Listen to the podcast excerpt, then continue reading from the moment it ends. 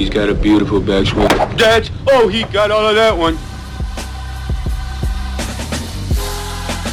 Oh my gosh. That is amazing. Layup with an iron into the hazard.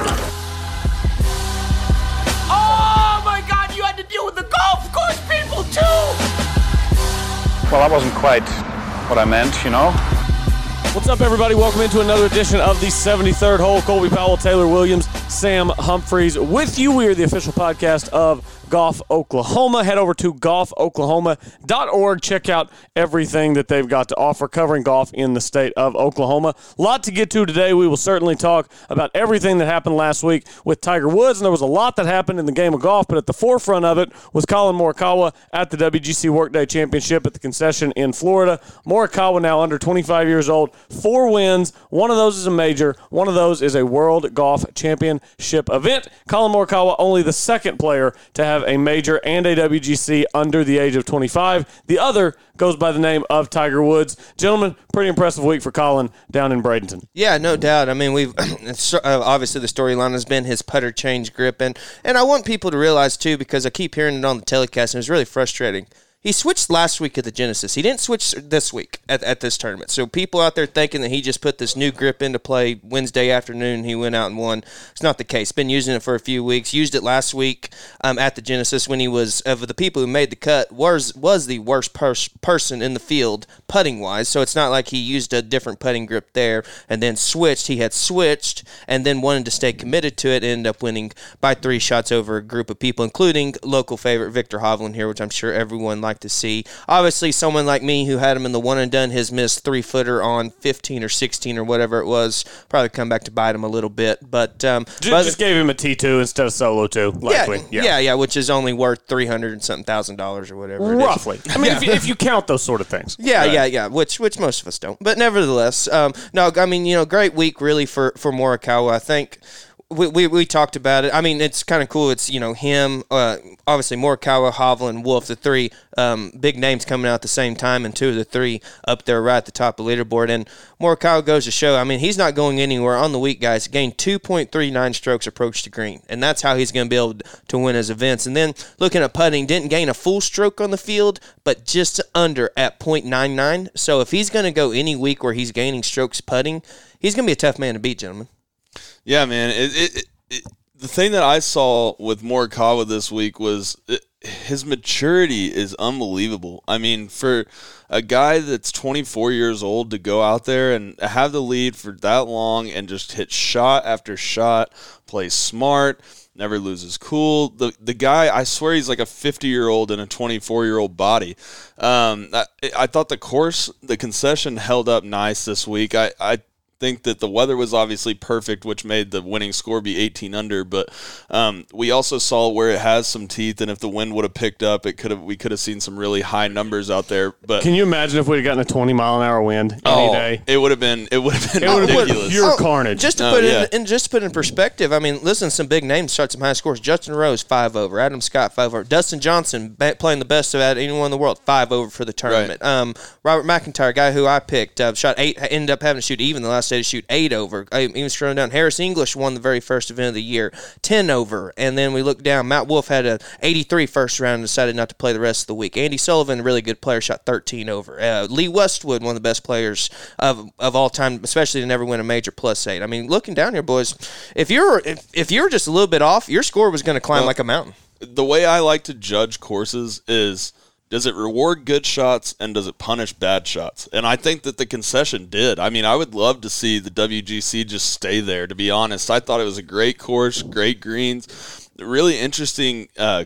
green complexes. Big greens, but really the greens aren't that big where you can hit it. You know, it's going to roll off here. It's going to go down there. You know what I mean? Like, it, it was – I thought it was a great course and a fun course to watch. I, w- I was a little disappointed we didn't get to see eighteen um, be more of a factor because Morikawa had it in the bag, um, because that's a great hole too. Great hard finishing hole. Um, the par fives, like I had said before, they have a little teeth. It's not necessarily easy birds. And we saw, like – what was uh, on the front? Number six or number seven's a par five, and I b- believe played as the third toughest yep. hole yeah. of the week. Yeah, yeah, absolutely. It was a top five hole. I th- I, you're exactly right. And Cole, then I was just yeah. And I was just going to mention with Hovland, you know, like has a bogey-free round going and all of a sudden makes a quad. You know what I mean? Yeah. I mean, the course is, like I said, just a great course and punishes bad shots, but also rewards good ones. That's why you see the eighteen under compared to the Matt Wolff score. Yeah, you know and, I mean? yeah, yeah. I want I want to get definitely more into the course setup, but let's take ourselves back to Friday afternoon, boys. We got Viktor Hovland. What was he, seven under, eight under on the day? He was seven under on the day, seven birdies, zero bogeys through seventeen holes. He was cruising. And then we we get to number nine because he started on ten. And, you know, everything looks all right. It's in the fairway bunker, nothing too serious. I mean, you know, maybe bogey at worst here. And then he decides to play Plinko from up at the green, and we we see all the memes, a shot tracker going around. I mean, it was just insane. He had a few bad breaks in there. We have to give him that. His He had a really, what was it, the third shot, guys, where he hit yes. it really good and ended up on literally the back lip of the bunker. And I he mean, did that really was, well that to was get it to come break. out. Yes. Yeah, because if it hops out of the bunker or if it rolls back down another two feet, he probably still gets away with a five or a six. Well, it seemed like he was trying to hit it in that bunker on purpose, but it just well, got well, a bad He's supposed to hit it. Yeah, exactly. He had no choice. But, like, what I'm saying is that he wasn't expecting it to just stop right on that it, tiny little downslope. There was one, there was two spots in the bunker where he would have been un, unplayable. It's where it did or if it had just barely trickled in and it was right up against the front yeah. of the lip. And, and, and, and, and he was in one of those two places. Looking back on it, he should have played that almost backwards or sideways and just chipped on. And yeah, got, you're, you're got exactly away with right. that looking. I mean, obviously, finished second, three shots back. I mean, that would have been a big factor coming yeah, down the stretch. Yeah, we, we were talking about before the show, and we'll, we'll bring it up again. Um, it was fifteen or sixteen, one of those. Billy Horschel did the exact same thing where he's Um, up against the uh, the weeds, and essentially it was fifteen I'm looking at right here. So he pulls it left, and he has no shot. He he hits out at a probably eighty degree angle, and then just basically swallows his medicine and says, "I'm gonna get up and down for bogey," and and tried to really at that point the only way he was gonna win is if if Morikawa just is, just went to complete hell, because ended up finishing eighteen under. Horschel wasn't gonna get there, but but yeah, in hindsight, Hovland should have uh, done that. But in the heat of the moment, it's really hard to swallow your medicine and hit a ball nine degrees to the opposite angle whenever the pin's right here, and you're already hitting your fourth shot. Haven't made a bogey all day, so you're on cloud nine at that point, and it, it's just. It's hard to swallow your medicine at that point and just accept making double. Yeah, it definitely is. And he still winds up with a T two uh, right alongside Horschel and Koepka. But another thing about Morikawa and his maturity, I-, I thought yesterday he went out and the round that he played, it very much reminded me of what Tiger would do on a Sunday with a two a two-shot lead. Mm-hmm. He went out. He just he didn't make mistakes, just kind of plodded along, kept his lead all day. You know, nobody really caught him. Nobody really, you know, overtook him at any point. He just plodded along, made some pars, made some birdies here and there, and it was really stress-free. That's why I noticed so much from Morikawa on the back nine. He, we've watched lately guys take small leads into Sunday, and like Sam Burns last week, those hands start shaking, and you hook the ninety-yard hook, yeah, the ninety-yard hook. And I thought Morikawa was so under control and not he, he didn't look flustered or nervous to me at all on a Sunday. I, I have a funny story. I got to give a shout out to my girlfriend Reagan for watching the golf on Sunday with me, and um, she had to leave. Uh, midway through the back nine, and she asked me later on that night, hey, who won the golf? And I go, Morikawa, Morikawa ended up winning. She's a big Brooks Koepka fan uh, for obvious reasons. But anyways, she uh, she said, uh, when I said Morikawa won, she goes, oh, that's boring. Well, you know what? She's right. It was boring. It and was. Boring golf is winning golf, you know? And so that's what Morikawa is. He, I mean, he doesn't, he's not flashy, but he's great at everything, you know? Yeah, and it's it's very similar to any other sport, you know? It's like, like when Koepka won the P G A Championship, people were saying that he was playing boring golf. Right. When Tiger won the twenty nineteen Masters, they said the back nine was boring. Well, yep. it's...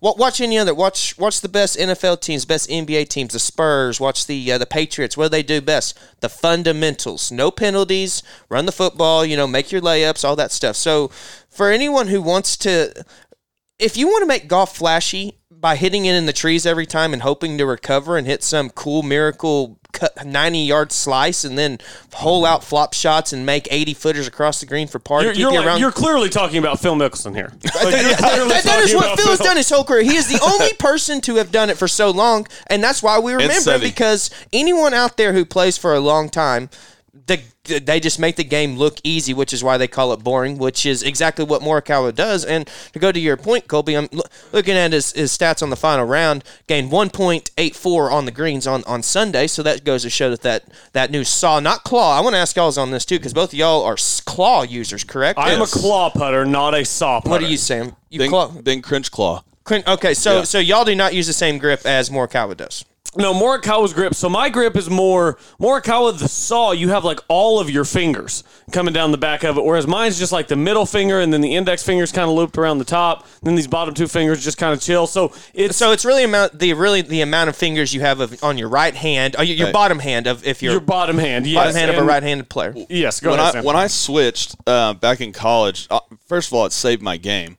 Um, Save my game, too. It, well, it's just taking the right hand totally out of the stroke. I had a tendency to pop it with my right hand a little bit, and I would have a tendency to have a little cut stroke when I use my right hand uh, with a conventional grip. Well, I, I decided, I figured out that um, if you're listening at home, like, just put your hand out, uh, put it, put the palm face down, and move your hand left and right. I figured that it's easier to move your right hand left and right than it is to do it, like, with the hand facing like a handshake. So I decided to put the uh, index finger straight down the shaft and support it on the side of the shaft, on the side of the grip, with my middle finger and the other three fingers, and keep those together. And so, like, it, it it's a really, we see a lot more guys doing it, and we know a lot more about it now. Like Azinger was saying, it's not taboo anymore. Um, if you're out there struggling with your putting, I would I would totally recommend uh, to at least give it a try and see if you like it, because the short putts under pressure, um, it seems like the putter flows a little bit, and it it doesn't uh, create as much of a pop or a hit, uh, at least to me. Yeah, so. yeah, and I, I definitely want to get kind of a little bit more down this, because like you said, I think out of all the thing that our listeners can control, it's the short game, right? Right. And so, you know, we can't we can't all hit three hundred fifty yard bombs, but we can all make four and five footers. Right. Yeah, you know, so I, I want to listen from you guys, because for me, I, I've tried it, and the, the mention they think about Morikawa, the reason they said he switched was was that his putter shaft from going back to impact was essentially not in sequence. So mm-hmm. his hands were getting out in front of the putter, or they were staying more square, so he wasn't able to control the roll and the distance control. Kind of very similar, like whenever you have a cut stroke on your mm-hmm. putting, right. you're not going to be able to control how it rolls. Well, because the fa- yeah, the face, well, the face rotation is what I was trying to knock out of my stroke. Exactly. I didn't. I wanted less face rotation, and when, with the claw,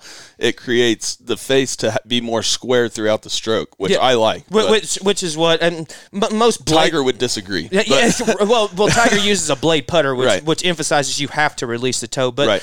the, the main thing that I struggle with with the grip, guys, and I want to get y'all's take on this, the putter, just when I do it, it I don't know if it's just because my left hand's weaker or my, my less dominant hand's weaker, it's just the putter seems so heavy to me whenever I do that. And it seems like I can't, especially with distance or longer putts, I can't control how much the putter goes, because it seems like my right hand is, has no hardly any control on the stroke, because you're trying to eliminate it, right? Mm, right. But at the same time, it has to be a little bit of control in there. So how do you find that happy medium? You know, I, I want to definitely ask you, Cole, because literally you changed your putting, went from one eighty um, from what it was. You went from averaging forty-five putts around to averaging twenty-five putts around. Yeah, I went from the worst putter I know to one of the best putters I know. And I, I just, it it has to be a personal preference thing, because to hear you say that it, it feels heavy whenever you do that, it, it kind of does to me too, but I like that feeling. Yeah. I, I like that feeling of the putter being heavy. I'm not somebody who likes to have to hit a putt hard. I mean, ideally, if my... Ideally, I grip my putter so loosely that it's almost falling out of my hands. So if I have to hit it hard, I have to grip the putter tighter, and I feel like I get more jabby with my stroke. Being able to barely grip my putter and then just kind of let the pendulum work, mm-hmm. to me, I like that heavy feeling, because I feel like I can just make a very smooth stroke and still roll in a, a ten, twelve footer. So it's just a personal right. preference thing, and obviously Morikawa uh, has found some comfort in the saw, which, again, the saw and the claw are a variation of the same thing. It's the same basic principle where you're flipping that right hand over to kind of make it less impactful as you're coming into the back of the ball. Right, and, and like I said earlier, I, the one thing that I didn't mention also was when I was working really hard in college with this, uh, with my coach uh, Vandenborn and uh, Stan Ball as well, I figured out that also when I had the conventional grip with the right hand, I was de-lofting the putter at the start of my stroke and kind of picking it up to the outside. So you're kind of hinging so, your back wrist? Yeah, hinging my right wrist a little bit. So with the claw, I, I found out that I was able to keep it low and slow to start the stroke and get a good tempo. Um, and, and I'll never forget, like, the short putts under pressure, because we all know that putting green putts are not the same as the three-footer with your buddies on the weekend when everyone's waiting on you to miss. You know what I mean? And um, I found out that those putts were a little easier, um, and and it took it took a lot of work with the longer putts too, because at first I thought I was going to go conventional from outside thirty feet because it feels really weird at the start. That's one thing you're going to have to practice if you do switch to the claw, is getting that speed right, because it's a completely different grip. But inside five feet, it feels amazing to me. Yeah, so. yeah.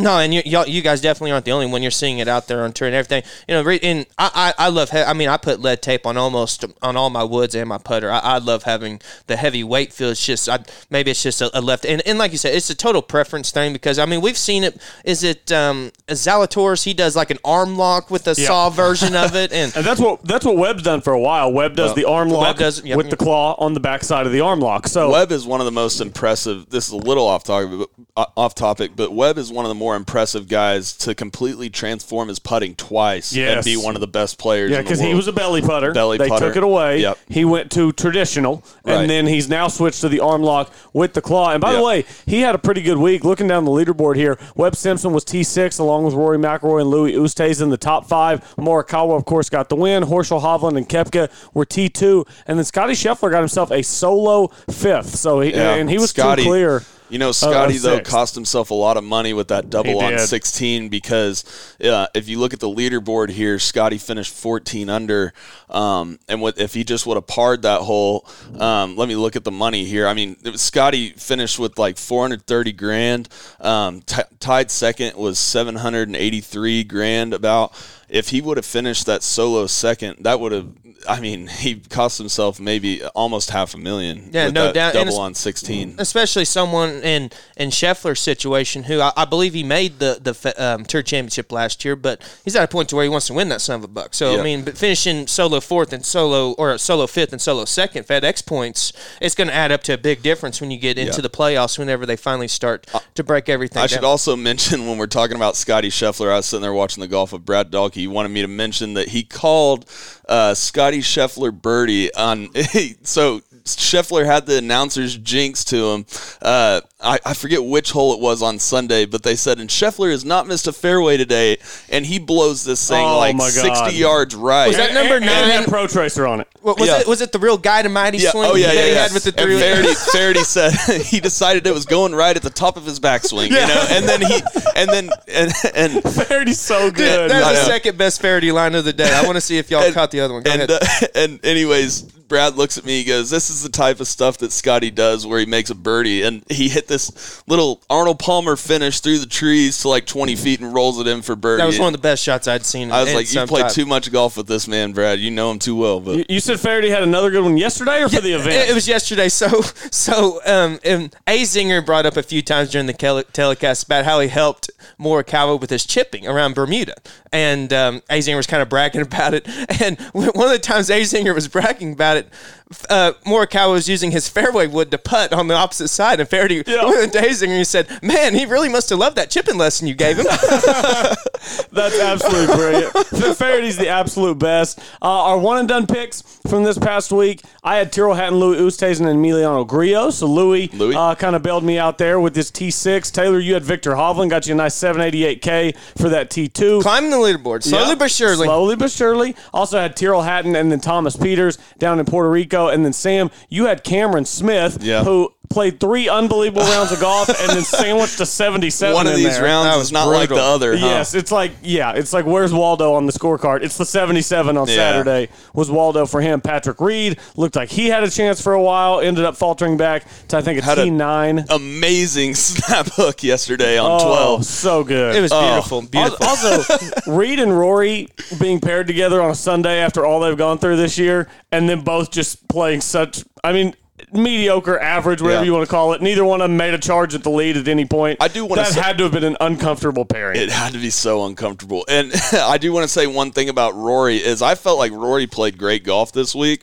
except for on Sunday. You know, he played it's still really solid golf, but you can't make four bogeys on Sunday and be up in contention on the back nine. Yeah, you know, he didn't so. have his best stuff yeah. on Sunday. But by the way, real quick before we move back on, uh, Sam's biggest point getter this week was actually Jhonny Vegas down in Puerto yep. Rico. Got you three hundred twenty-seven thousand dollars. He did have a multiple shot lead at one point on yes, the back nine. Yeah. If he had won, that would have gotten you an extra two hundred thirteen thousand dollars. Yes. Yep. So uh, in our, our season standings, Taylor is at about one point seven million dollars. I'm at about one point three five million dollars.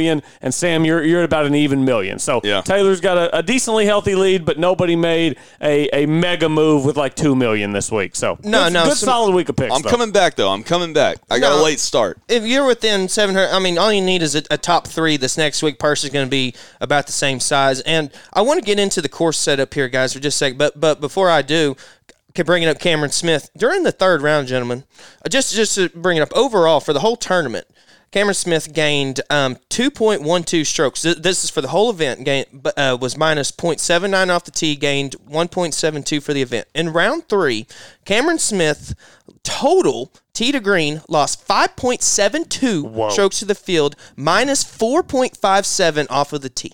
And it surprises Whoa. me. He's such a straight driver of the ball normally, and he was in the other three rounds as well. And, I like, obviously he was my pick to win the tournament. I thought I was Nostradamus on the first two days, and then all of a sudden he goes out and shoots a seventy-seven. You, you, but, you know how you describe a guy going sixty-eight, sixty-six, seventy-seven, sixty-seven? Three you, words. You had a bender in there Friday night? I don't know. Three words. Three words. Golf is hard. Golf is hard. The concession is hard. The concession is hard. It's like, that's why I loved the concession, because I can't imagine that Cameron Smith, and maybe he did feel ten shots worse Saturday than he felt the rest of the week, but it's like at the concession, if you're just off by a little bit here and there, there are so many big numbers. It's not like you hit a bad shot, you get punished, and you make a bogey. No, if you hit a bad shot and it really punishes you at the concession, you're going to make double or triple mm-hmm. or sometimes even quad if you end up in the wrong spot and you end up up against stuff. We saw Tony Finau make an early triple yep. on Sunday. I loved the big number aspect of the concession yeah. because it made you, you know, if Morikawa hadn't been so rock solid, if it would have been like at Genesis where you have somebody like Sam Bird spraying it off the tee with the lead on the back nine on Sunday, it would have gotten so crazy and wild. I don't know if they'll be able to come back to this course in the future because of the limited space for fans. Right. But I loved this golf course as a tournament golf course. And one one more thing on the course is that um, – there was trouble off the tee, but also even on some easier holes, like what's the hole with the wedge shot where everyone was zipping it back into the water, number eight, yeah, right? That's a great um, hole. A great, great hole. hole because it's an easy hole and it, you're hitting wedge into it, but if you don't, if you land it hole high or short of the hole, it's probably going in the water. We saw Cam Smith get one of the worst breaks ever. Landed it like just past hole high and it zipped back and almost stopped and then rolled into the water, you know? And, and so like what I'm saying is, it was an entertaining course because you never knew what was going to happen, and that just goes to show how solid Morikawa was playing and driving the ball down the stretch because off the tee, like I said, um, if you look at the guys that didn't play well, pretty much everyone off the tee was minus strokes. You know? Yeah, and you, you you have to get the ball in play, and, and we should have, in all in all honesty, no one was really on Morikawa this week, not not just us. I mean, anyone out there, and we should have right. known it's a Nicklaus golf course. Every, for anyone who's played Nicklaus golf courses, you got to be able to fade it around there because right. Nicklaus Nicklaus loved to hit the fade, and you notice almost every hole out there, guys. Where's the trouble? Left. Yep. And our boy Cam Smith, you get a li- you get a little bit off. What's your miss? Left. So yeah. I mean, what you saw with you brought up Scheffler yesterday. If mm-hmm. there's holes where you hit it in the water, you miss the you hit it in the water by t- two yards, and you have to re-tee because you didn't clear any land. And right. I mean, that's that's very penalizing in my opinion. And I don't know, guys. I I I, I like the course from a viewership perspective. I think that. You know, it's kind of like when, when um, on our last show, our last interview with Taylor Gooch, for anyone who hasn't listened to it, make sure to go listen. That was an absolute fabulous show. When we kind of, towards the end, we got into, I want to not spoiler what we were talking about, but kind of into, you know, what is overrated, underrated, and how do you value that? And to me, just from, I really like the course and the viewership, but I think with how much praise it has been getting from everyone, I probably think it's a tad overrated compared to everyone else just because, you know, like for example, it was the first par five on the back, or one of the par fives on the back, thirteen or whatever it was, on Saturday, where all those guys, um, like Billy Horschel, hit a perfect shot in there, landed it front of the green, maybe even in the fringe. Couldn't hold the green. It rolls off and rolls in the collection. And we all know how collections areas are, which is one thing that I wish would be improved was that it gets more spread out, right? Because everything starts collecting into one area. So now everyone has to drop and you have horrible lies. And then you can't even keep the ball on the green whenever you're chipping greenside and you hit a phenomenal second shot in there. It's right. just, I think there's certain areas where the course could be improved. And that's what I'm saying. I love the course. I love the finish. And I, I, I would love for them to go back there. But unfortunately, I do believe, too, going back to your point, Colby, if we are at a point to where we are, can get full capacity of fans, it's just one of those courses we're not going to be able to have events at. And yeah. that's, if we can get even more down a rabbit hole, that's for, this is for another topic of pros and cons of having fans. But this is one of the pros of not having fans, that you can have events on tough golf courses like this that really penalize you for missing the fairway. Because if, on courses where you can have fans, there's a reason you can have fans, because there's people that can stand there. And right. you can't have people stand in the water and the native trees and stuff at the right. concession. With the gators, the big old dinosaurs that they had. How about yeah. the one on Friday that had the wake behind it? Oh, oh, oh it had, the one that had big old fish in his yeah. mouth, big that bass was, or whatever type of fish. He reminded me of the uh, Lake Placid gator. Oh, you don't want to mess with that That's thing. That's a gator, man. Hey, hey underrated, gator. underrated movie, Lake Placid, by the way. Go if ahead, you ever Sam. go play uh, Scottsdale Country Club, they have a gator on number eighteen. They call it Goliath. And so those things down in those things down in uh, a real Florida, one? yeah, real gator. It, it'll sit right there on the quick, bank. Quick Oklahoma story, isn't it? I believe I don't know if they still do. I played Battle Creek one time when I was younger, okay. and they they had a sign on like the eleventh hole that said "Watch out for gators in the pond." Was it real? I, I never saw one, but I saw a sign for it. Have, have any of y'all played a golf course in Oklahoma and seen a, a gator? No. Uh, gator, no. Snakes, no. yeah, all the yeah. time. Oh, all the time, water moccasin and stuff. But I swear up, I don't know if they still do at Battle Creek. Anyone who's played up there recently, let us know. I remember when I played it when I was thirteen or so, off one of the holes, I swear on everything, it said, "Watch out, gator here." I think they might have gotten you there, T-Dub. Uh, I, I, I, I was a twelve. I don't know if they wanted to panic you or whatever. I remember it was the South Central Tournament of Champions when I was like thirteen years old. Go uh, ahead, Sam. You know, I, one more thing on the course. Too is also interesting um, that you had Azinger and Gary Koch, who also play there a bunch, and they were commentating, so they knew the course like the back of their hand, which was also pretty nice to listen to. Normally, I'm not the biggest Azinger fan uh, on the commentary. Yeah, wonder why, but uh, but he was actually really good this week and had some good insight towards the course, um, and that so that was interesting as well. Um, also, I want to give a shout out to Abe Answer from O U. He helped me finish second in DraftKings, put me in the money again at seven under and t- top twenty, tied for eighteenth. Um, had Finau, Reed, Smith, Oosthuizen, and Ortiz. Ended up getting beat.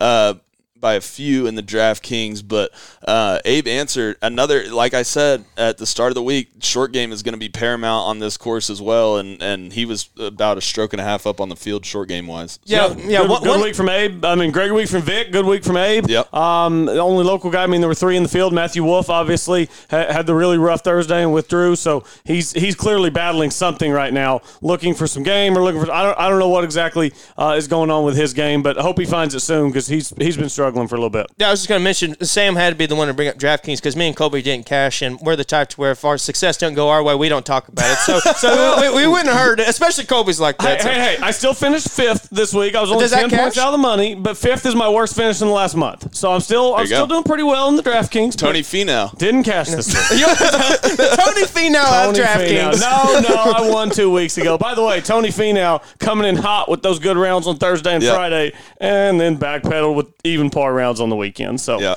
And his I, I, deal with Tiger was really cool, putting the hat backwards and everything. That was, we'll talk no, a little bit more Tiger after the Tiger, break. Yeah, after the break. But shout out to Finau, though. I mean, he is known for having the Sunday woes, made the triple on number two, hit it in the water, but was, what, five under on those next five holes? Yeah. So give the man a little credit there. Was able to bounce back from a, an interesting start. So whenever you're, what does that make you, two under through six holes with a triple? Not too bad. Yeah, yeah, not too shabby whatsoever. And so. T-Dub, great Horschel pick, by the way, too. Yeah, uh, yeah, yeah. Like I said, that's that goes into the uh, DraftKings thing. I had a I had a T too, but I'm not going to bring because I, I you, you didn't make money, so you know it's it's like make it's like not making the cut and saying you played well. But you so. were right. You said that he would have one really good round, and he I, did. So. The one one interesting stat I couldn't believe whenever they said this.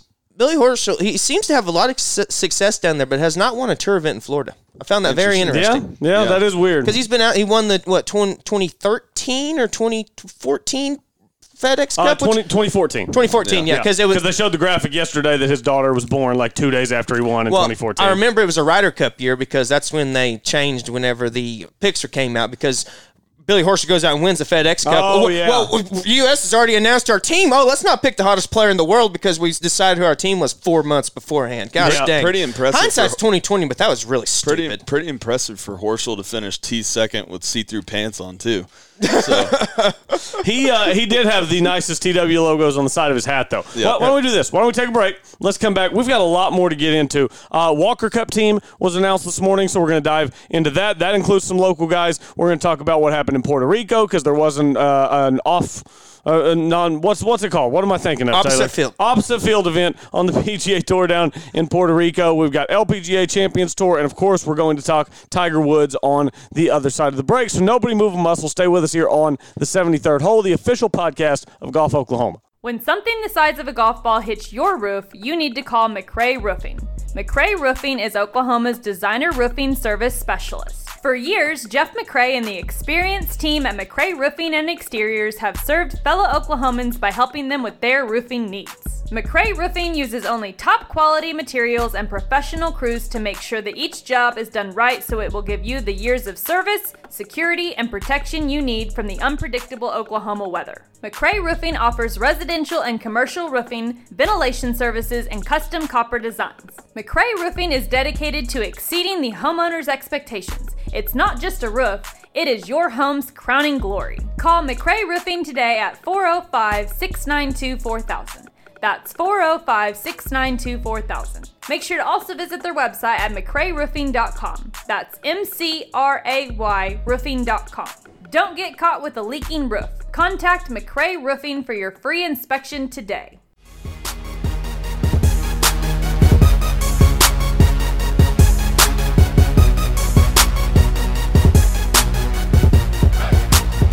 Welcome back. Rolling along here on the seventy-third Hole. Colby Powell, Taylor Williams, and Sam Humphreys. We are the official podcast of Golf Oklahoma. And, fellas, before we get into the Tiger stuff, there was some more golf that was played this week, and there was some pretty good golf played this week. We'll start in Puerto Rico, and that was won by Brandon Grace. Sunday, sixty-six, overcame multiple shot deficit to Jhonny Vegas on the back nine. Uh, so, Brandon Grace, nice win in Puerto Rico. First win for Brandon Grace in five years. It's been a while for Brandon Grace. He, you remember there for a while, he was playing really good golf and got himself uh, himself kind of up there in the official world golf rankings, and then his game kind of went away. So it's kind of nice to see him get a win this week. You know, very shocking here, guys, looking at, he's only thirty-two years old. I would have thought wow. he was a lot older than that. He's, I would have guessed forty. He, he's been out there for a while, but I, really the main question now, guys, is, is this his last win of his career? Because we know the Puerto Rico curse. Oh, man. Uh, how bad is it? Hovland break it? Or or, or, or is, is is is it just inevitable? I mean, Sam, you had a great pick. Jhonny Vegas, solo second. Looked like he was going to get the deal done. I, I had the jinx. I, I sent it to you. I didn't do it on purpose, Sam. I said, looks like Vegas, you had a winner. I sent it out. and and he lost. I apologize. I didn't I didn't do that on purpose. Too he bad. So sad purpose. for you, he buddy. Totally he totally did that on purpose. I, if I believed in jinxes, I would have done it on purpose. But next, I don't next time his guy's leading with five holes, holes left, shoot him a text. Hey, T W. Congrats on the winner this well, week. Th- that's what you did for our email pool back at Torrey, but I won't bring that up. And that wasn't my fault. You know, going, you know, reading down here, you know, Colby, your Grillo pick, which a lot of people had thirteen under. My boy Thomas Peters only shot two under on, on Sunday. Had hit, had he done a little bit better, could have could have had a little bit better showing, but but nevertheless. And then scrolling down, a lot of people had Ian Poulter who finished minus seven. Um, O S U guy Christoph Ventura end up making the cut, having decent. Michael Gellerman as well, O U boy, making the cut. So a little bit of local flavor down there as well, but um, but I think really just going out of that, guys, like I said, is did Javi break the Puerto Rico curse, or is he just the going to be the exception to the rule? That's kind of where I'm at on all this. Um, I mean, he's more likely to be the exception to the rule because guys who win in Puerto Rico aren't, you know, it's not Justin Thomas and Colin Morikawa. I mean, those those guys aren't in the field down there. Victor, Tony Finau. Tony Finau, yeah. Again, hasn't won since Puerto Rico. Obviously, he's one of the best players in the world, just can't find the winner's circle. I, I think Finau will win at some point, but, I, I mean, I'm not going to be picking Brandon Grace to win a full field event anytime in the near future. But, yeah. by the way, we should mention Bo Van Pelt, uh, who's playing on his Tremendous. exemption this year. Great weekend. He went seventy-one seventy-two, just barely made the cut, and then he goes sixty-seven sixty-seven on the weekend and gets a top fifteen. So, really good week for Bo Van Pelt. Very nice. Very nice by Bo Van Pelt. Um, obviously, I was rooting for Jhonny Vegas with the one-and-done pick, but uh, it was too much to overcome. Brandon Grace coming down the stretch. I mean, he finished eagle birdie, um, and he eagled. He actually eagled the par four seventeenth and then birdied the par five eighteenth. Um, and I mean, it wasn't necessarily a choke. He only made one bogey on the day. He shot sixty-five, Jhonny Vegas. So, um, I mean, that was just a really solid week. I mean, anytime you can have a one and done pick finish second, like, I'll take it. Yeah, and we mentioned it on our on our previous show, boys. You know, for a tournament like that, like Colby had Grillo finish eleventh with seven, seventy-five points or seventy-five K points or something like that. Uh, for, yeah, uh, something like so, that for Grillo. So nothing. That's almost a top ten. Not going to be much of a, a needle mover, but three hundred and something for, for you, Sam, for a solo yeah. second. That, that's that's going to move you up a little bit. So in a very small event, to get anyone in the top three or so is definitely is definitely something good. And you know, move on to the other tours here, guys. Um, You know, I think Phil was shooting for something like nothing that no one had ever done before. First, uh, win your first three events and your first three starts on a tour. And unfortunately, I gave him the kiss of death by betting on him Wednesday night. So Phil decided to finish D F L in the field, and um, looked like Kevin Su- um, Kevin Sutherland was the guy who got it done. Mike Weir was leading for a lot of the event, didn't get it done. Steve Stricker finished third, just reading down some other names here. Um, guy finished T eighth, Mark O'Meara. I want to give a shout out to him because uh, Morikawa mentioned that O'Meara was the one who helped him with his putting grip. And Azinger. He said that Azinger gave him some tips this week as yeah, well. Yeah, yeah. He, he mentioned Azinger was more Chipping. more around the greens. Yeah, yes, yeah. yeah. And we, we had mentioned that earlier when he was using his uh, fairway wood to, to putt around. But uh, I name, noticed that was just a, a kind of a joke. Go ahead, A Sam. Name I haven't seen in a long time. Two names uh, that I haven't seen in a long time. Really, uh, I mean, first I just love. I used to love K J Choi, and it's good to see him playing some golf again. K J Choi was awesome. I back loved in the day. K J Choi. Can you? It, he's got to be the only guy ever to be a professional weightlifter and then make it onto the P G A Tour. I K J learned Choi that K J was, Choi was yeah. a professional weightlifter at this very moment. I, you didn't know that? No. How is he a professional? He's like five foot five. How is he a professional what, what weightlifter? I, I'm looking this up right now. It's look, in look, his division, uh, Tyler. Uh, that is, that is a good point. That is a good point. Um, you know, one thing about K J Choi, he was the original... I don't I don't know if it was a Superstroke brand, but he was the original jumbo putter grip guy. You know, he was the first. He was. The first K J I, Choi had the big old fat fat man. Yeah, the fat putter grip. The fat, the, he was the O G fatso uh, fatso grip. And, you know, um, Oklahoma flavor, I don't know if you want to consider this giving a shout out. Our man, our man uh, Scott Verplank was playing good all week. Had a horrible last round, plus seven. Ended up finishing, uh, what was he, minus four for the tournament, I believe. Um, I was second. down there with Phil, I think. He finished down there with Phil, had it really rolling here, but, I mean, I want to make sure I, I actually get finished down at two under for the day. He, he went sixty-seven, seven, seventy, eighty, so it, it all went wrong for Verplank on Sunday. But that opening sixty-seven is something to p- potentially build on, you know, yep. get that feeling in your hands of being in contention. Be nice to see him go out and have a, a couple nice finishes on the Champions Tour. And, yeah. and like you mentioned, Sam, um, when you were talking about when you were um, working on that story, um, you know, looking at here, Verplank's now fifty-six years old. He's right, getting past yeah. that precipice of the fifty to fifty-five where you still have those old juices right. in you that you had. So it's good to see Verplank out there, um, especially with, um, was it is it arthritis that he has real bad? Uh, in the elbow. In the elbow, yeah. yeah just a bunch of elbow and shoulder issues in the past. Yeah, you know? I know I know he's been battling a lot of injuries, so it's really, anytime you have someone, especially with what we're about to get into with Tiger, anyone who's battled injuries, able to go out there and keep going is really good. Yeah, uh, by the way, K J Choi was a weightlifter. Uh, his nickname uh, with his guys is The Tank after his days as a competitive weightlifter. Choi, Choi realized his passion for golf as a teenager and pursued it later on after his weightlifting Good career. move. Yeah. Good move. More money in golf than weightlifting. Okay, and, and one thing, look at K J Choi's swing. It is the most anti-weightlifter swing you've ever seen. It is a complete over-the-top cut, little weak slice out there. That is, how are you, what? I, I, I don't know if I believe this story. By, by the way, that's, I, pla- that's player's champion, K J Choi. Yeah. A very good point. Uh, major, major champion K J Choi. Uh, yeah. Also, look at Ma- major players. You got a bunch of good players uh, gearing up for Southern Hills on the Champions Tour Very as well. Point. Coming up in May, you got and just one more reason to go uh, get your tickets for the Senior P G A. Look at these names that were in the top twenty this week on uh, the Champions Tour. You have guys like Mark O'Meara, David Toms, The Mechanic, Miguel Angel Jimenez, Jerry Kelly, and then you have go down, you have guys like Olin Brown, who Ernie we've seen Ells. on the Golf Channel. I can't Ratif, wait to watch Ernie Couples. Ratif Goosen finished. Uh, Ratif Goosen finished T eleventh this week, and he has won at Southern Hills, which yep. would be interesting. Yeah, that's what I was going to say. Ernie Ells, Bernard Longer, Kenny Perry, Jim Furyk. I mean, Fred Couples. These guys are legends of the game, and you're going to get to see all these guys up at Southern Hills. Th- these are the same guys I remember being there in two thousand one, two thousand seven. Yeah. These are the guys yeah. that were playing same the, guys. there yeah. too. Yep. And you know, we think about it, and you know, I still think about it now. I mean, I can't believe we're even in the twenty twenty-one, let alone we just now hit March, boys. So, yep. I mean, May, um, what is it, third week in May, I believe, or whenever? Uh, they, uh, Memorial Day. It's Memorial Day. It's yeah. the twenty-seventh through the thirtieth. I yeah. Okay, so yeah. last week of May. I mean, it, it, it's the week after the P G A Champion. Okay. Championship. Okay, week after. I yep. thought it was yep. the week before. That's why my apologies. Um, so, yeah, I mean, it's going to be right around the corner, guys. So, yeah, just like you said, Sam, make sure to get your tickets to that. I know that that will, that will be there because, I mean, you just listed off the names. You got through about a third of those listed names, Sam, and I said, yeah. count me in. It doesn't matter. Then yeah. we could just keep on going. So. Yeah, absolutely. And there was another great event this week on the L P G A Tour. Nelly Korda gets the win. So Jessica Korda won last week on the L P G A Tour. This week, Nelly Korda wins. It's a good time to be a Korda. I can't imagine what their parents think as they're just dominating the L P G A week in and week out. And Annika but, as well. And, and oh, Annika, the very Annika story. Hadn't, oh, hadn't played in thirteen years, comes out and makes the cut.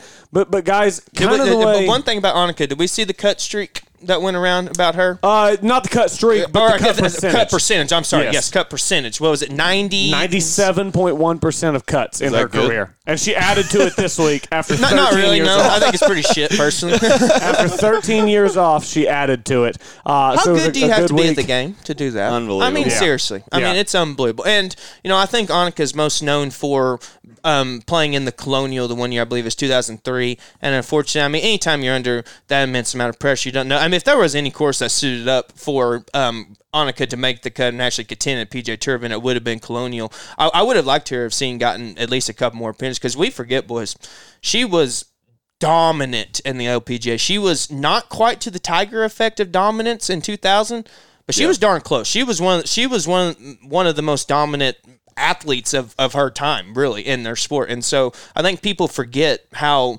especially with how much she's brought to the game now since she's left, which has been tremendous. But I think we just kind of forget and have a little bit lack of appreciation for how good Annika truly was. Yeah. Yeah, Annika was unbelievable. And, and I was going to ask y'all, you know, Nelly Korda has really done some great things on the L P G A Tour. She's American. She's ranked fourth in the world now. She's twenty-two years old. She's done some winning.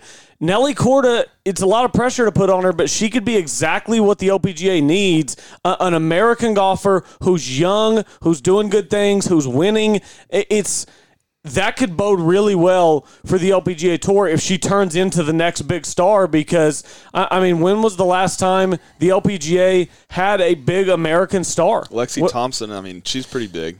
Yeah, yeah but, but she's not. Michelle she's, Wee. She's Michelle. Michelle Wee was close. Michelle Wee was closer. Michelle than Wee was close. But that's because she was. She won the um, the women's pub links at thirteen years old. Almost made the cut. The yeah. Sony Open at fifteen right. or something ridiculous. So she was that eye catcher that got you out there. And um, you know, I think going to your point, Colby, I think it's really just going to be how you market yourself, right? Because you all know as a baseball fan, Mike Trout may be the best baseball player of all time, and hardly anyone talks about him because his marketing for baseball is terrible. So, yeah. you know, a lot of the times it's and it's a little different in golf because you're essentially independent contractors versus being part of a team.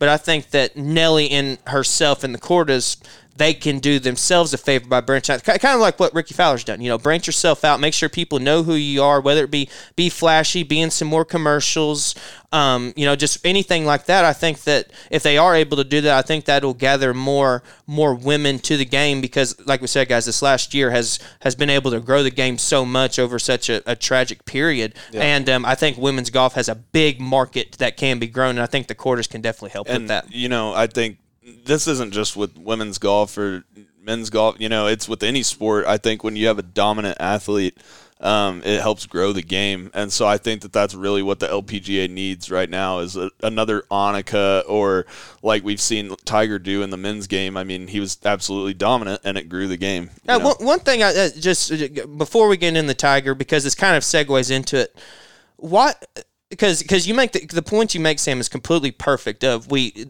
a dominating athlete is really good for the sport. Yeah.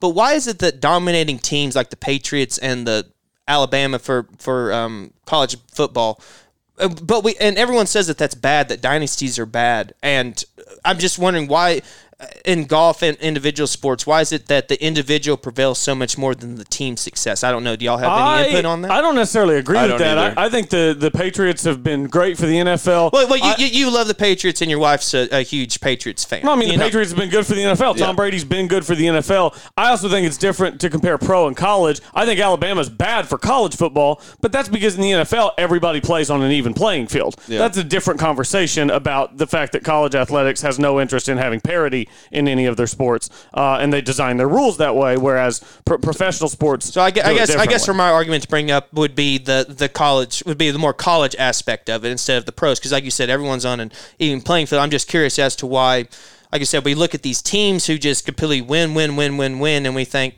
oh, you know, this is just kind of a factory putting it out. But like I said, we when we get the big individual stars and they go out and steal the show, they yeah. seem to, I mean, it just seems to gravitate everyone to it. I'm just curious as to know. why there's I, a kind of a different stigma there. I think you can look at it however way you want to look at it. All I know is that when I go buy a ticket to watch a game, I'm going to watch a player. the star. Yeah, yeah I'm not going I'm to watch the team. I'm going to watch the star. You know yeah. what I mean? Like, whoever it is. And that's how the L P G A, back to the point, is going to grow the game and get more people involved in the L P G A. If you have some dominant woman out there. Yeah, I also think watch. because we all have our allegiances to our teams. So, like, I'm already a Dallas Cowboys fan. So, yeah. if the Patriots are great and they're winning every year, it's it's annoying because yeah. I'm a Dallas Cowboys fan. But it's it's like it gives you that Goliath to try to knock off. Whereas I feel like in individual sports, we, we don't all, you, you know, like once Jack was gone and then Tiger came along, everybody just flocked to Tiger. Because right. it's not like everybody was, like, totally entrenched in, I'm only ever going to be a Phil fan and I'm going to hate everyone else. Yeah. I think it's just easier to fall in love with a, a an individual person who's an athlete than it is a whole team that you haven't been rooting for yeah. that, your that, whole life. That's exactly why I asked the question, because that's kind of how I was thinking it. I just didn't know how to phrase it. So yeah. thank, thank you guys yeah. very much. For, I, for I will say this. One, there's a point that I want to make about um, you have Tiger who grew the game, and now it has more parity than golf has ever had.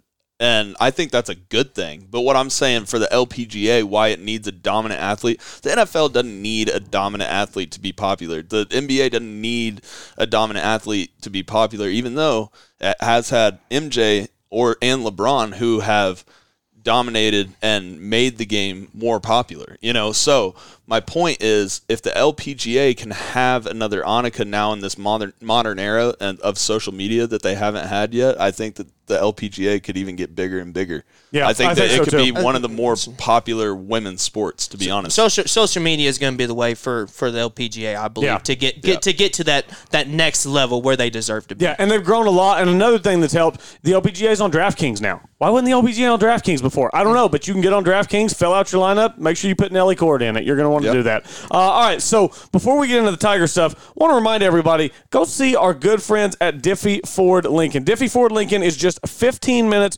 west of the Oklahoma City Metro and has been selling cars and trucks to Oklahomans for sixty-six years. To last that long in the automobile business, you have to treat people like family, and that is exactly what the Diffie team prides itself on. So come on by, check out the new twenty twenty-one Ford F one fifty or the all-new Lincoln Navigator. They also carry one of the best selections of pre-owned vehicles in the state. So if you hate the typical car dealer hassle and are looking for a different experience on your next vehicle purchase, give Diffie's a call and feel free to ask for Lane Diffie. That's right, you can deal directly with the owner. Head to Diffie Ford Lincoln, fifteen minutes west of the Metro on Interstate forty in El Reno.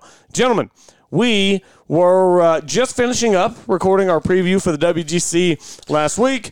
We were waiting on Taylor Gooch to show up for an interview, and we get the news that Tiger Woods has been in a car accident. And, and it obviously, for all of us Tiger fans, brings back terrible memories and horrible flashbacks to Thanksgiving two thousand nine. And, and for about the first hour, we didn't really have that much information as to whether Tiger was even alive or stable or critical or what was wrong. And then we find out after an hour, and then a couple hours goes by, we found out that he suffered pretty severe and traumatic leg injuries. They were using terms like the jaws of life, talking about prying him out of the car with the jaws of life, which a couple things on that. One, it's not as scary as it sounds. It, it's basically just a spreader. You just stick something in the door and it spreads it open with hydraulics. And two, I read later on that they didn't use the jaws of life. They just used an axe. So it was a range of emotions Tuesday. The situation has developed since then. Tiger obviously now is stable. He's been moved from the U C L A facility to Cedars-Sinai Medical Center, where he received additional procedures later in the week. He tweeted out yesterday how thankful he was for all the tributes that were paid to him yesterday. It's just been it's been a hell of a six days with Tiger, uh, and I, I don't know which one of you want to start, but it's it it, it it was tough when it broke. It's still tough now, but it certainly could have been a lot worse. Well, I guess we'll start from the beginning when we finished our first, uh, like you said, the preview show, and we were waiting on Taylor Gooch to get there for the interview, and it took me back when I heard that news, and you said that Tiger had been in a car accident, and then we saw the picture, and it had the Genesis Invitational logo on it, which meant that that picture was real. It took me straight back to Kobe Bryant, uh, and it, it that it made your gut, like your stomach drop, and it was just um, – it was scary. It was really scary, um, especially how we've seen Tiger come back um, from so many depths in his past to have this happen and to have this happen so unexpected. I mean, we saw him on T V on Sunday, and then we saw him with David Spade and D. Wade uh, on Instagram the next day doing some filming for um, one of his shows, you know. Um, but I don't know where – T-Dub, like, what what were your gut reactions when we first heard the news? Man, I, I tell you what, when when you hear something like that, and we we had discussed potentially maybe doing a, a little a little show to kind of keep everyone up to date. I, I felt like it was in our best interest to hold off till till today, just because the news outlets, it's just such an arm race to get news out there, and we don't know what's right, what's wrong, and we don't want to come out and provide any false news and or anything like that. Um, really just getting back to, to Tiger in general, it's it's so sad because it's almost like you have to eliminate the golf side of it now, and you have to just focus on him as a person. And we talk about how I I always believe that you should deserve you deserve a second chance, right? In uh, in almost every situation. And for people who are able to go through hardships, for example, Tiger made mistakes in his life and has been able to rebound from that and had success in his career and with his family, it's hard not to root for the guy. And so now it's at a point of we have to stop rooting for him on to win major championships, and we need to root for him to to walk again, to live a normal life, to be able to go out like our parents did when we were junior golfers and watch our watch us play like he wants to do with Charlie. And, and caddy for Charlie. He caddy for, for Charlie all last summer. Caddy for right. Charlie, yeah. Just just to do the things and, and to go be able to watch Sam do whatever she wants to do and, and to be there for just be there for his family. And I think something that happened um, during the telecast, which is very, very telling. Um, Colby, you're a kind of an English expert, so you kind of know how important something like this could be. Nota Begay, whenever he was talking about, and, and I do not like Nota Begay as a commentator whatsoever, but they they brought up, you know, how ever, everyone was wearing red and all this, and Nota Begay used the phrase, everyone realized the impact Tiger had on the game of golf. This is someone who's very close to Tiger and used the word had and hasn't used the word has, hasn't used the word anything like used. He, he used the word past tense, basically phrasing to me that this is kind of the end of it. And this is from someone who knows him very well. Obviously, Nota may have just, you know, it's just, I, I, I took it as one of those things where it was an underlying tense of, it was underlying phrasing of, It's it's just as bad as we think it is. It's he's not coming back, and I will say this. Th- this is the last thing I'll well the one of the last things I'll say about Tiger. I went through a point to where, because you can look at it two different ways when you see a great athlete, right? Like no one for the Bulls will ever wear number twenty-three again, right? No one for the Lakers will ever wear number eight or number twenty-four out of respect, right? right?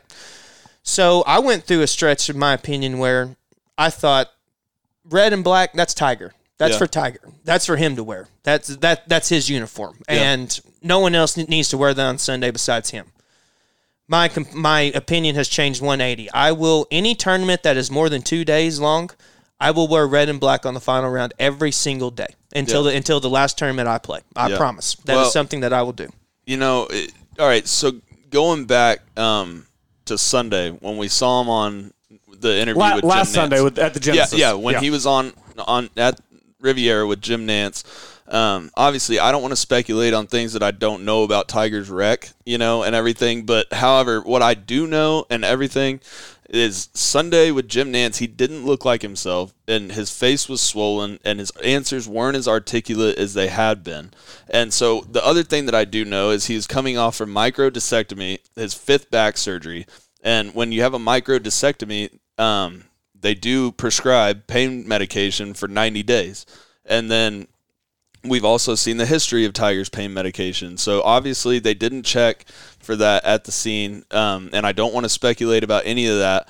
Um, but I'm just saying that it, it, there, there could be some other stuff coming out in the future of um, whether they check the blood at the hospital or not. But I just well, wanted to bring well, that and, up. And it's important, you know, whenever the accident first happened on Tuesday, there was a lot of speculation uh, about whether Tiger was under the influence of anything. The sheriff came out, said that there would have been no reason to to believe that there was. Uh, now, now Tiger, fairly or unfairly, due to his behavior and his actions in the past, has brought those questions on himself. In this particular instance, if the sheriff who was there tells me that there was no reason to believe that he was under the influence of anything, then I, I think that we're just left to take the sheriff's word Fair. for it, yep. um, you, you know, because that's the information that we have about what took place last Tuesday. I totally agree. I just wanted to bring that point up that it, it, for some reason he didn't look like himself on that Sunday. But anyways, back to uh, back to the the injuries themselves of the car wreck. We know that he had a uh, comminuted or com-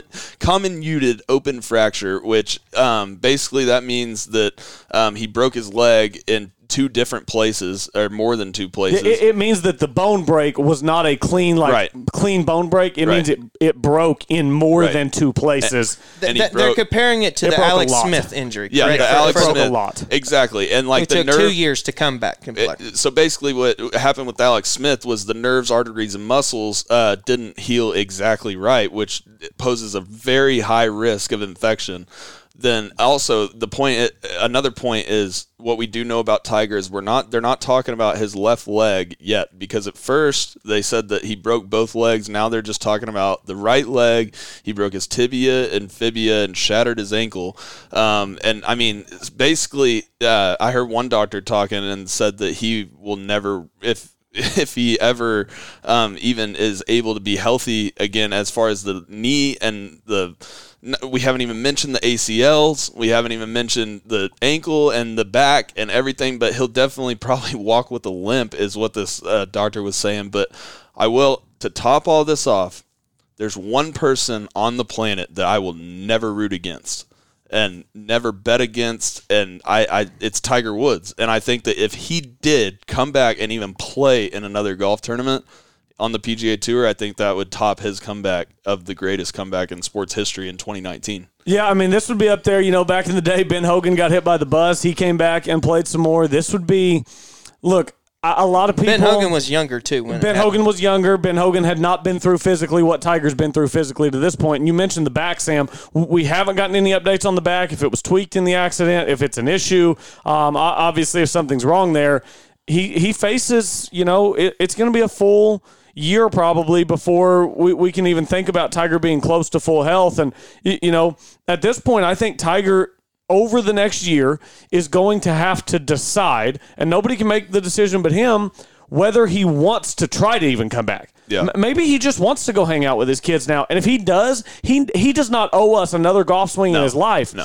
But if he decides that, that he doesn't want it to end like that, if he decides that he wants to show his kids that no matter what happens, you can come back from it, if he wants to go out there and do it. I know Alex Smith, we talk about him. He talked a lot about the sole reason that he wanted to come back was that he wanted to show his kids that no matter how low you get, you can always come back from it. Yep. And maybe Tiger wants to do that. Maybe he doesn't, but that's a decision that only he can make. And, and obviously he'll do a lot of reflection over the next year. Yeah, and you know, there's a lot of ways that he can that Tiger. Obviously, he has the Tiger Woods Foundation now. Has had it for numerous years. Maybe that becomes his main priority besides his kids, is, is to try to help other people. Maybe he.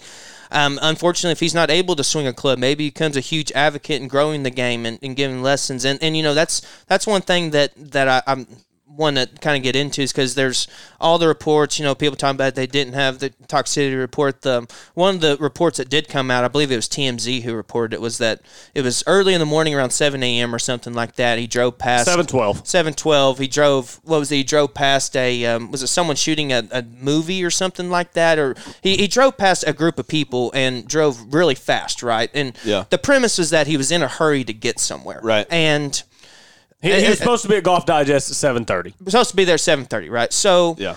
And from someone like Tiger, we know that he's taken medication to, to sleep before, right? So, in my opinion, from just from looking at it, it could just simply be a man who just overslept and stayed up late and yeah. just woke up late. Because, I mean, they say, they say, guys, that if you're on like three hours of sleep, you're just as intoxicated as you are off like four beers. Because, yeah, and, and I don't know, by the way, there has been some speculation that maybe he fell asleep at the wheel. Maybe that's what happened. I, I don't know if either one of you have ever done that. I did it one time no. in Marlow, Oklahoma. I woke up in another lane. Somebody honked at me.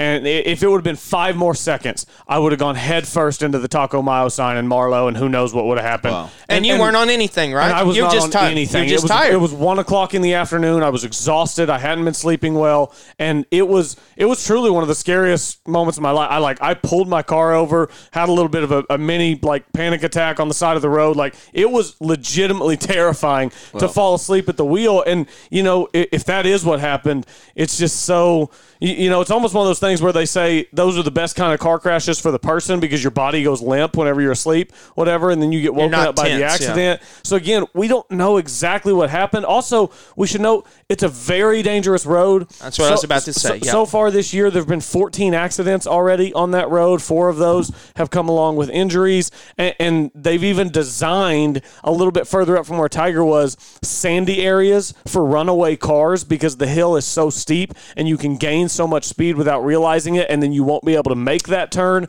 So we should also note that it is it's not like he was just driving down a, a flat road on the yeah. plains of Oklahoma. It, it's a steep hill and what is apparently a very dangerous area. Yeah, and that brings me back to just the main point, should be the main point for everyone. It's we're just lucky that he's alive and yes. lucky that we still have him. And I think that's why all the golfers on tour and everybody around the world, but we saw the golfers on tour uh, praising Tiger and thanking Tiger and wearing red. It's because it shook us to our core. We're like, we could have lost him like very, very easily. And it, it just shows how fragile life is. And, um, and it also shows the impact, um, that Tiger has made on all of us. I mean, he's the reason why I play golf. I think he, he's the reason why pretty much everyone um, my age uh, thinks golf is cool is because of Tiger Woods. And it's not just golf, it's in life. Look at his comeback. I mean, he taught us so much about self-confidence and, and learning how to play the game and live life and do your best at everything that you can possibly do, you know? And, and so, um, I mean, Tiger is uh, – probably just the biggest, has made the biggest impact of any celebrity athlete, um, anything of our generation, at least in my eyes. So this might be the most important thing I have or will ever say on this podcast. And Morikawa said it best, really, after his interview. We don't say thank you enough, right, to to people that you love, that you care about. He mentioned how he lost his grandfather last month. Very similar to Justin Thomas, lost your grandfather. And Colby, I know you lost your grandfather a few months ago now, and obviously he he was older, and that was, you know, expected. And I've, we've all had some sort of tragedy in our lives. And, you know, you number one thing is you never realize what you have until it's gone, and we do not say thank you enough. And just for people out there listening, if you have loved ones who you haven't talked to in a while, reach out to them. Just say hello. Send them a text. So just give them a call, um, because you never know what will happen tomorrow. And if you have if you have kids, you have parents now that you see every day, don't take seeing them every day for granted, because they may not be there the next day. You just you never know. There's so many things in this world that are out of our control. We we have no idea why Tiger's in the situation that he is now. And at the end of the day, it really doesn't matter, um, because we just want him to get better. And for everyone out there listening, to for your parents, kids, loved ones, whatever it is, give them a hug, give them a kiss, tell them you love them, and never take what you have in front of you for granted, because you never know when it'll be taken away. Yeah, life is precious. This is the seventy-third Hole, the official podcast of Golf Oklahoma. That was Taylor Williams, Sam Humphreys. I am Colby Powell. We did save a good positive story for the end of the podcast uh, as we uplift everybody before we get out of here. The twenty twenty-one United States Walker Cup team has been announced. Let me just rattle off these names right quick. John Pak, Stuart Hagestad, Ricky Castillo, Tyler Strafacci, Davis Thompson, Pearson Coody from down at Texas, William Mao, Cole Hammer, another horn, and then, of course, the two guys from in-state, both high up in the P G A Tour U rankings from Oklahoma State, Austin Eckroat, and from the University of Oklahoma, Quade Cummins. Uh, the Walker Cup will be played this year. Two-day competition, May eighth and ninth, being contested at Seminole Golf Club in Juneau Beach, Florida. You'll remember that's the Donald Ross design where they held the TaylorMade driving relief during COVID. Uh, great golf course. Really loved seeing it. And now the Walker Cup heads that way. Uh, and, Sam, I, I know that you, you know Austin Eckroat and Quade Cummins. Uh, Good guys, great golfers from the state of Oklahoma, and, and this will be an honor and I, I'm sure a blast for these guys to get to participate in the Walker Cup. I mean, it's the biggest honor you can get pretty much as an amateur golfer. It's going to be an awesome experience. If you go back through uh, past Walker Cup teams, you'll see names that are on the leaderboards on professional golf tours all around the country um, every year. Um, legends come from this stuff. And so um, as far as Quade and Eckroat go, those are the two guys that I know on the team. Um, Um, Quade is obviously just he's a country boy from Weatherford, Oklahoma, to make a Walker Cup team. That's got to be something special um, for Quade. I mean, he's gotten so much better, just really consistent player. Um, O U.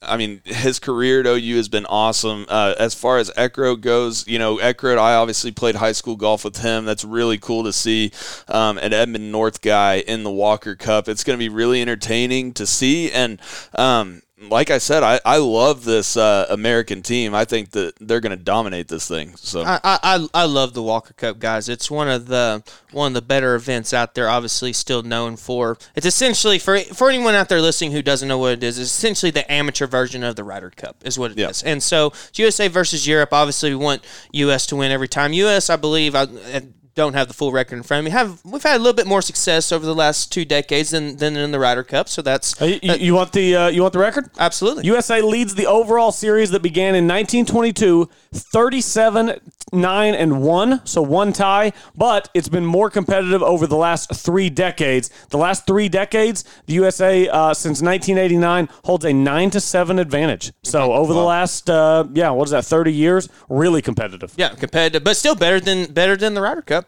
So, which is sad to say, but uh, but yeah, I think the U S has had a great team here. I'm trying to look here. Um, looks like that the uh, the international team has been was announced a little bit ago. Um, I'm trying to find it to make sure. Well, I'm not seeing any. While you're looking at that, I was just going to mention some of the other guys on this team. I mean, you have John Pak, who is number one in the P G A Tour U, Florida State, uh, Florida State guy. You have Davis Thompson, um, who we got to see at the uh, Eastlake Cup uh, over how, there. Er, how, real quick, how about Tyler Hagestad? Uh, pardon me, Stuart Hagestad on the team, twenty-nine years old. He was low-am at the Masters, what, like six, seven years ago. Uh, got in as a mid-am exemption. He works in finance and yeah. plays golf on the side, but he's like he's one of the most elite amateur players in the world. It's awesome. But he's nearly thirty, and he's playing in the Walker I, Cup. I, he's, it's awesome. I got to show this during, during the uh, uh, right before we came on. You think Stuart Hagestad hasn't taken more than seven hundred fifty dollars at any point? No, during- of course not, Taylor. He wouldn't have his amateur status. I mean, gosh dang. Come and on. Then, come, also, on. come on, amateur status. Also, give us a break. Up until now, he could only take it in clubhouse credit. So he could, Now he yeah. can take cash. Good point. Now and, he can take cash. And so it looks like here, I'm just going to read off some of the names on the Cole, in- Cole Hammer, also another yep. Texas guy uh,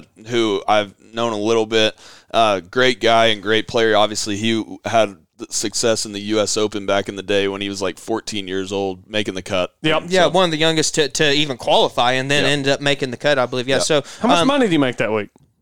I'm sorry. I'm, I'm trying to get seven hundred fifty dollars in clubhouse credit. In club, unless he had already taken that up before the year, then he couldn't have taken anything. So uh, I'll read off some of these names here. I just have the list here. I don't have any school affiliation or anything like that. This is the international team. I see uh, Sandy Scott, Jake Bolton, Barkley Brown, uh, Caleb Furr, Angus Fangelin, Benjamin Jones, Matty Lamb, Tom McKinnon, John Murphy, Joseph Padden, Mark Power, um, some name I really cannot read, and Benjamin Schmidt. Um, yeah, I don't so I, I did not recognize of any of those names. So, boys, go out there and um, beat uh, beat Europe back uh, back across the pond, because it is at Seminole this year where we ha- watched the uh, TaylorMade Relief where D J, Ricky, Rory, and our boy Matt Wolff all played at. So go- one of the best golf courses I've ever I've ever seen on television. So I know that I don't know what the viewership and what the coverage of the Walker Cup will be like this year, but I know that when it is on, I will be watching, because that is one hell of a tournament. I would love to see a little Austin Eckroat, Quade Cummins four ball pairing too. Oh, how sweet would that, that be? That would be sick. That yeah, would you, be sweet. Yeah, you'd have to think that they would. Uh, do, do we ha- do we have a do we know who the captain is of the U S team? Can we look that oh, up? Oh, that's a good question. I don't have it in front of me. No. Nope. Well, we can. Yeah. Uh, we can. We here, here we go. Let's go to the tab that says captains. Uh, that, uh, by the way, I should note as well. There uh, are, there Nathaniel are two, Crosby. There are two alternates for the team: McClure Meissner, who plays at uh, S M U, and the other alternate is Gary Reband. Garrett Reband. Yep. So Garrett Reband is the second alternate. Now, barring something happening with COVID, something like that, I wouldn't expect alternates to get in, because this is a, a prestigious event that all these guys who've been selected want to participate in. Uh, but in the case that there are uh, alternates needed, Garrett Reband is on the list. So yep. Another Oklahoma Sooner there. And uh, some more college golf news this week. Not so much news as it is a tournament. We've got an event taking place. It is the Cabo Collegiate. Of course, because of COVID, it is not being played in Cabo. It is being played at T P C San Antonio. The Oaks course, where we'll see the pros teed up here in about five weeks uh, before the Masters, maybe four weeks before the Masters. Par seventy-two, a little over seven thousand yards. Five Big twelve schools in the field: Oklahoma State, Texas Tech, Texas, Oklahoma, and Baylor. Florida State with John Pak, number one player in uh, the P G A Tour U rankings, is there, and a couple of local Oklahoma guys who play for Arkansas, Tyson Reeder and Mason Overstreet, there in this field as well. So we'll keep a close eye on yep. what happens down in San Antonio, and hopefully O U or O S U can snag a trophy. Yeah, O U's um, looking at the GolfStat live scoring right now. Uh, they just started playing this morning. They're on their front nine, and they're in first. So first first place. Um, hopefully they yeah. can keep yeah, that lead. Go win, win uh, wire to wire. I'll say for um, for anyone, I, I've gotten to play the Oaks course one time, and we, we mentioned earlier when we were talking about the concession the concession stand course of um, you know just not being able to hold um, hold fans there. And the first thing I thought when I played the Oaks course was was that, how in the hell can they have a P G A Tour event here? There is no room for anyone to stand, because it's fairway, a little bit of first cut, and then cactuses and desert. And literally the fans have to have to stand with cactuses poking them in their legs. And and so for, for these college players that are out there playing, as we know, most of that stuff isn't going to be hazard, so it's going to be lost ball. So it's a...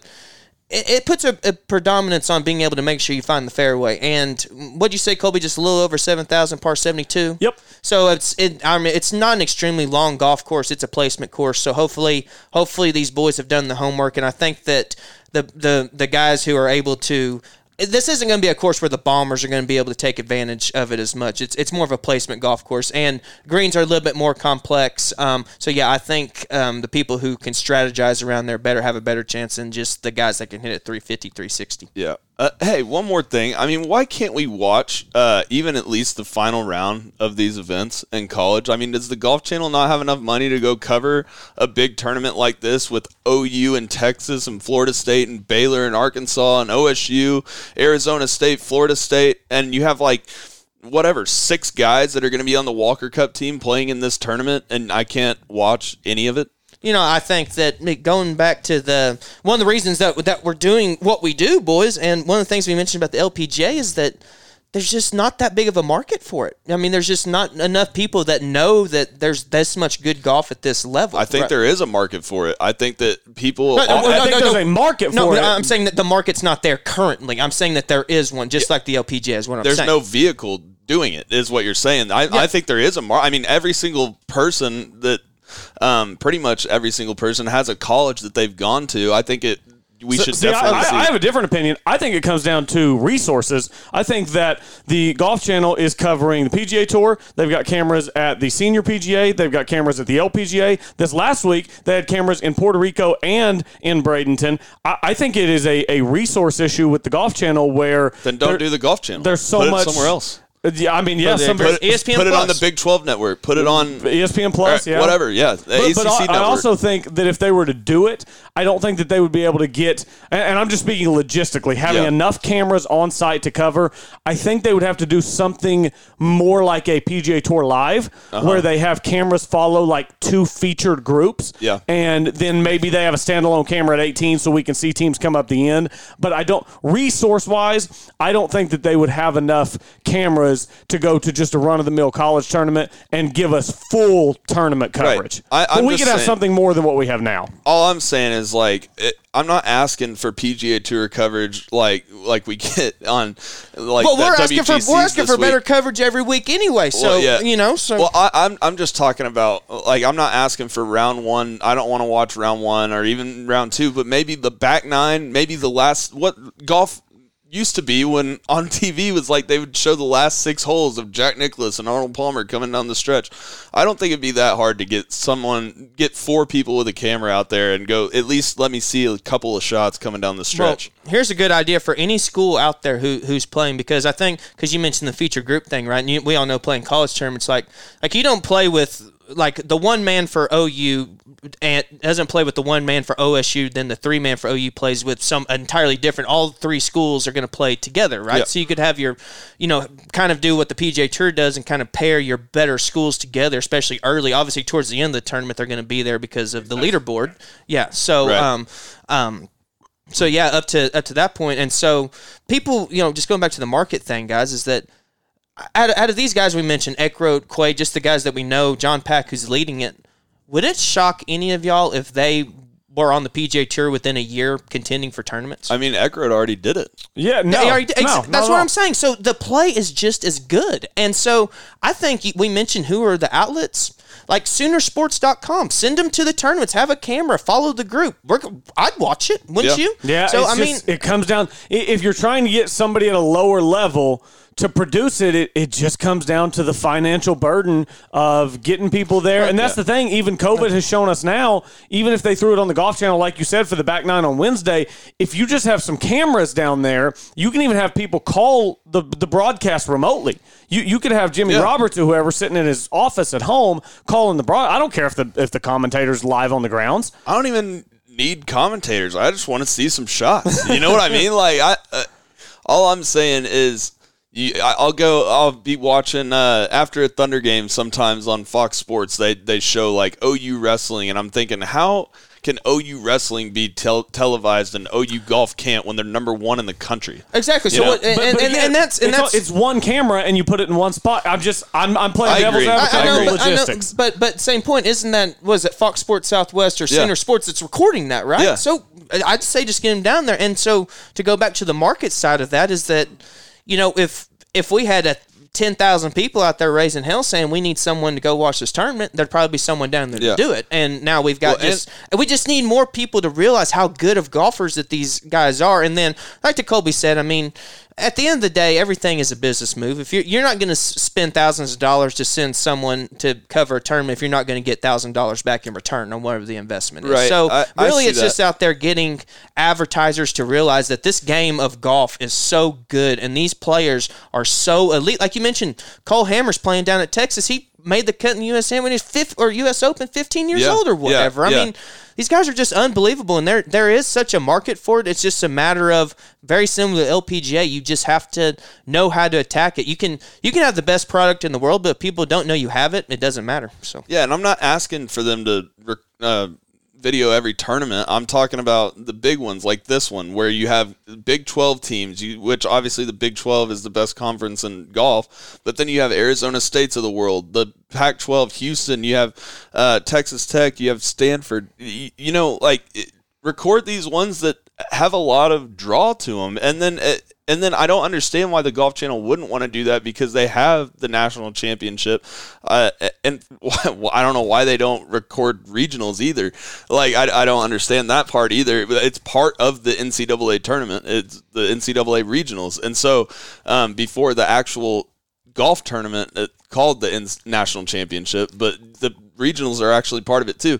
So my point is, like, I, I just want some more. Maybe the Golf Channel would have more storylines to talk about if they recorded, or if they uh, went out and broadcasted this tournament, the Cavo Collegiate. You know yeah. what I mean? Like, just have a little bit on it. Yeah, well, one thing, you know, two points is that, and the last things I'll say about this is that, you know, we at least gotten to a point to where they're covering the N C double A championship, right? And they have, was it the East Lake Cup in November where the top four yeah. teams go and play? And they, they, they showed one college event on, I can't remember what it was called a few months yeah, ago. Yeah, it was the Southwestern Invitational South- out in so, California. So, so we're yeah. getting, um, I mean, a handful of events, right? I mean, you know, really not enough. But going back to Sam's point. It's better I, than it used to be, though. Yeah, Definitely exactly. better than it used yeah, to be. Yeah, it's kind of sure. it's kind of like Augusta. Back before two thousand, we couldn't see the front nine. Now we can watch every shot every player hits, you know, at the whole tournament. And you know, going back to Sam's point, which makes it even good because Colby alliterated this earlier. P G A Tour, they're out there vying. P G A Tour, L P G A Tour, Corn Ferry Court, Champions Tour. You know what the difference between college tournaments and those tournaments are? Majority of the college tournaments take place Monday and Tuesday. Those other tournaments all are Thursday through Sunday. I mean, obviously, yeah. Champions Tour Saturday, Friday. So, I mean, we'll be watching, and all of a sudden, we'll like Thursday or Friday, the P G A Tour coverage ends at five, and they'll switch to Champions or L P G A Tour, and it's like, I... As yep. much as I want to watch this, I'd rather watch the P G A Tour. But on Monday or Tuesday, you're looking for content to fill, and there's great golf being played when yep. no other one else is playing. And yep. either do that or go cover the the money games I, that the pros play in practice rounds. I guess I, I did just think of one thing that is probably a main problem is no team plays home games ever. I mean, you know what I mean? It's not like any other sport where you have uh, half the games are home games. Every tournament, pretty much, except for maybe one for some of the bigger schools that have tournaments, you know, it, except for that one home tournament, you're playing across the country for every other tournament for the whole schedule. Yeah, so so, so it's hard to get... Um, it wouldn't be like, like, it would be tough for the Longhorn Network, you know, to follow Texas around to every tournament when it, like, when the Texas...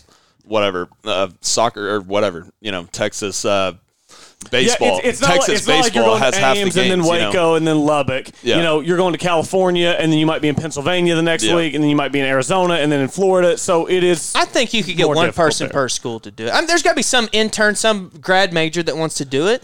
I don't know, man. I went to Oklahoma State. I worked in the sports media building. The money for any type of travel. Boy, I mean, even maybe one football game a year for, yeah. for the student program. It's just it, it, it's so for, financially for the school, for the school, restricted. For the school covering it or for the individual covering it? Uh, for the school. Okay, so so yeah, you. I'm about to say the individual shouldn't have to pay at all. But no, no. I, I'm just saying like logistically, and this is why because you know I, I did the journalism stuff and I've I've ran cameras and it, it's just golf is so much more difficult to cover than any other sport just because of the amount of space you have to cover. You know, football, basketball, baseball, whatever the case is, they show up, they put their camera on their tripod, they point it at the field, and we get to watch. Yeah, it's it's so much more difficult with golf. Two, two, two, two, two main questions. One one last one is that. You really don't think that at, at any of these schools, these huge schools that have m- thousands of people in their departments, right?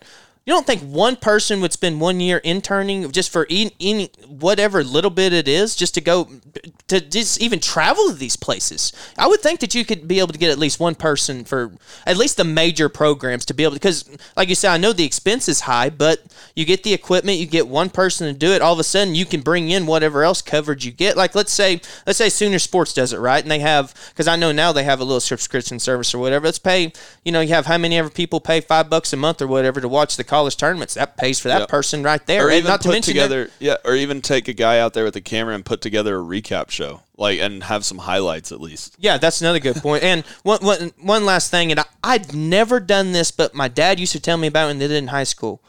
They used to do things called duels, where they would essentially, like, in in high school, they would go to school, then they would go to another town and essentially do a five-on-five match or take all their kids and play one v ones against each other and almost kind of like a Ryder Cup or one, you know, singles match type style. And because you mentioned earlier how there's not home games, right? You don't have – it's yeah. not one v one. You know, we're not – besides with the exception of the college basketball early tournaments in the season, you're not getting eight to sixteen teams at, at a venue yeah. and, and they're all going head-to-head. But even if you do that, I don't see – you know, a problem with like bringing in and have schools go one to one like you do in the match play, right? Because then that way, you know, like I'd say you have a big tournament, then you can just have them, you know, kind of all go out at once. And, you know, just just to break it all down, I just think that there is a market for it. I think the market has to grow a little bit more before there's a little bit more incentivization to go cover these events to the extent that we're wanting. But at the same time, we have seen the growth of it, and, and really just all golf in general, because, like I said, we do get the Nationals Championships now. We are getting the East Lake and a couple other individual tournaments.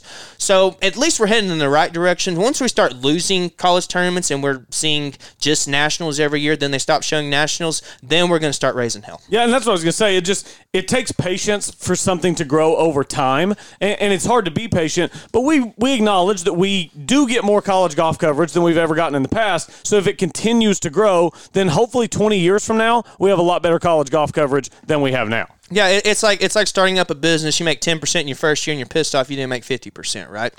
And so it's just you have to you just be patient, just let it grow, and it's it's just like with anything, guys. You know, if you have a, if you have a good product, it's going it's going to come together, and college golf really really is that, especially in this state, because O U and O S U are so dominant. Yeah, absolutely. Some great college golf being played. That is all for today. Tomorrow, our preview show. We got the Arnold Palmer Invitational this week. Should be a great event down at Bay Hill. Love that event. Uh, so make sure you tune in to our preview show tomorrow. Also, if you have not listened to the interview we did last week with Taylor Gooch, go listen to the interview we did last week with Taylor Gooch. It was phenomenal. Got a couple hours on on air. He sat down with us for several hours. Conversation was absolutely great. And head over to golf oklahoma dot org. Our great partners. Check out everything that they have to offer as well. golf oklahoma dot org. Subscribe to the podcast wherever you're listening. Give us a five-star rating. We would greatly, greatly appreciate it. We are the official podcast of Golf Oklahoma. Thanks for listening to the seventy-third hole.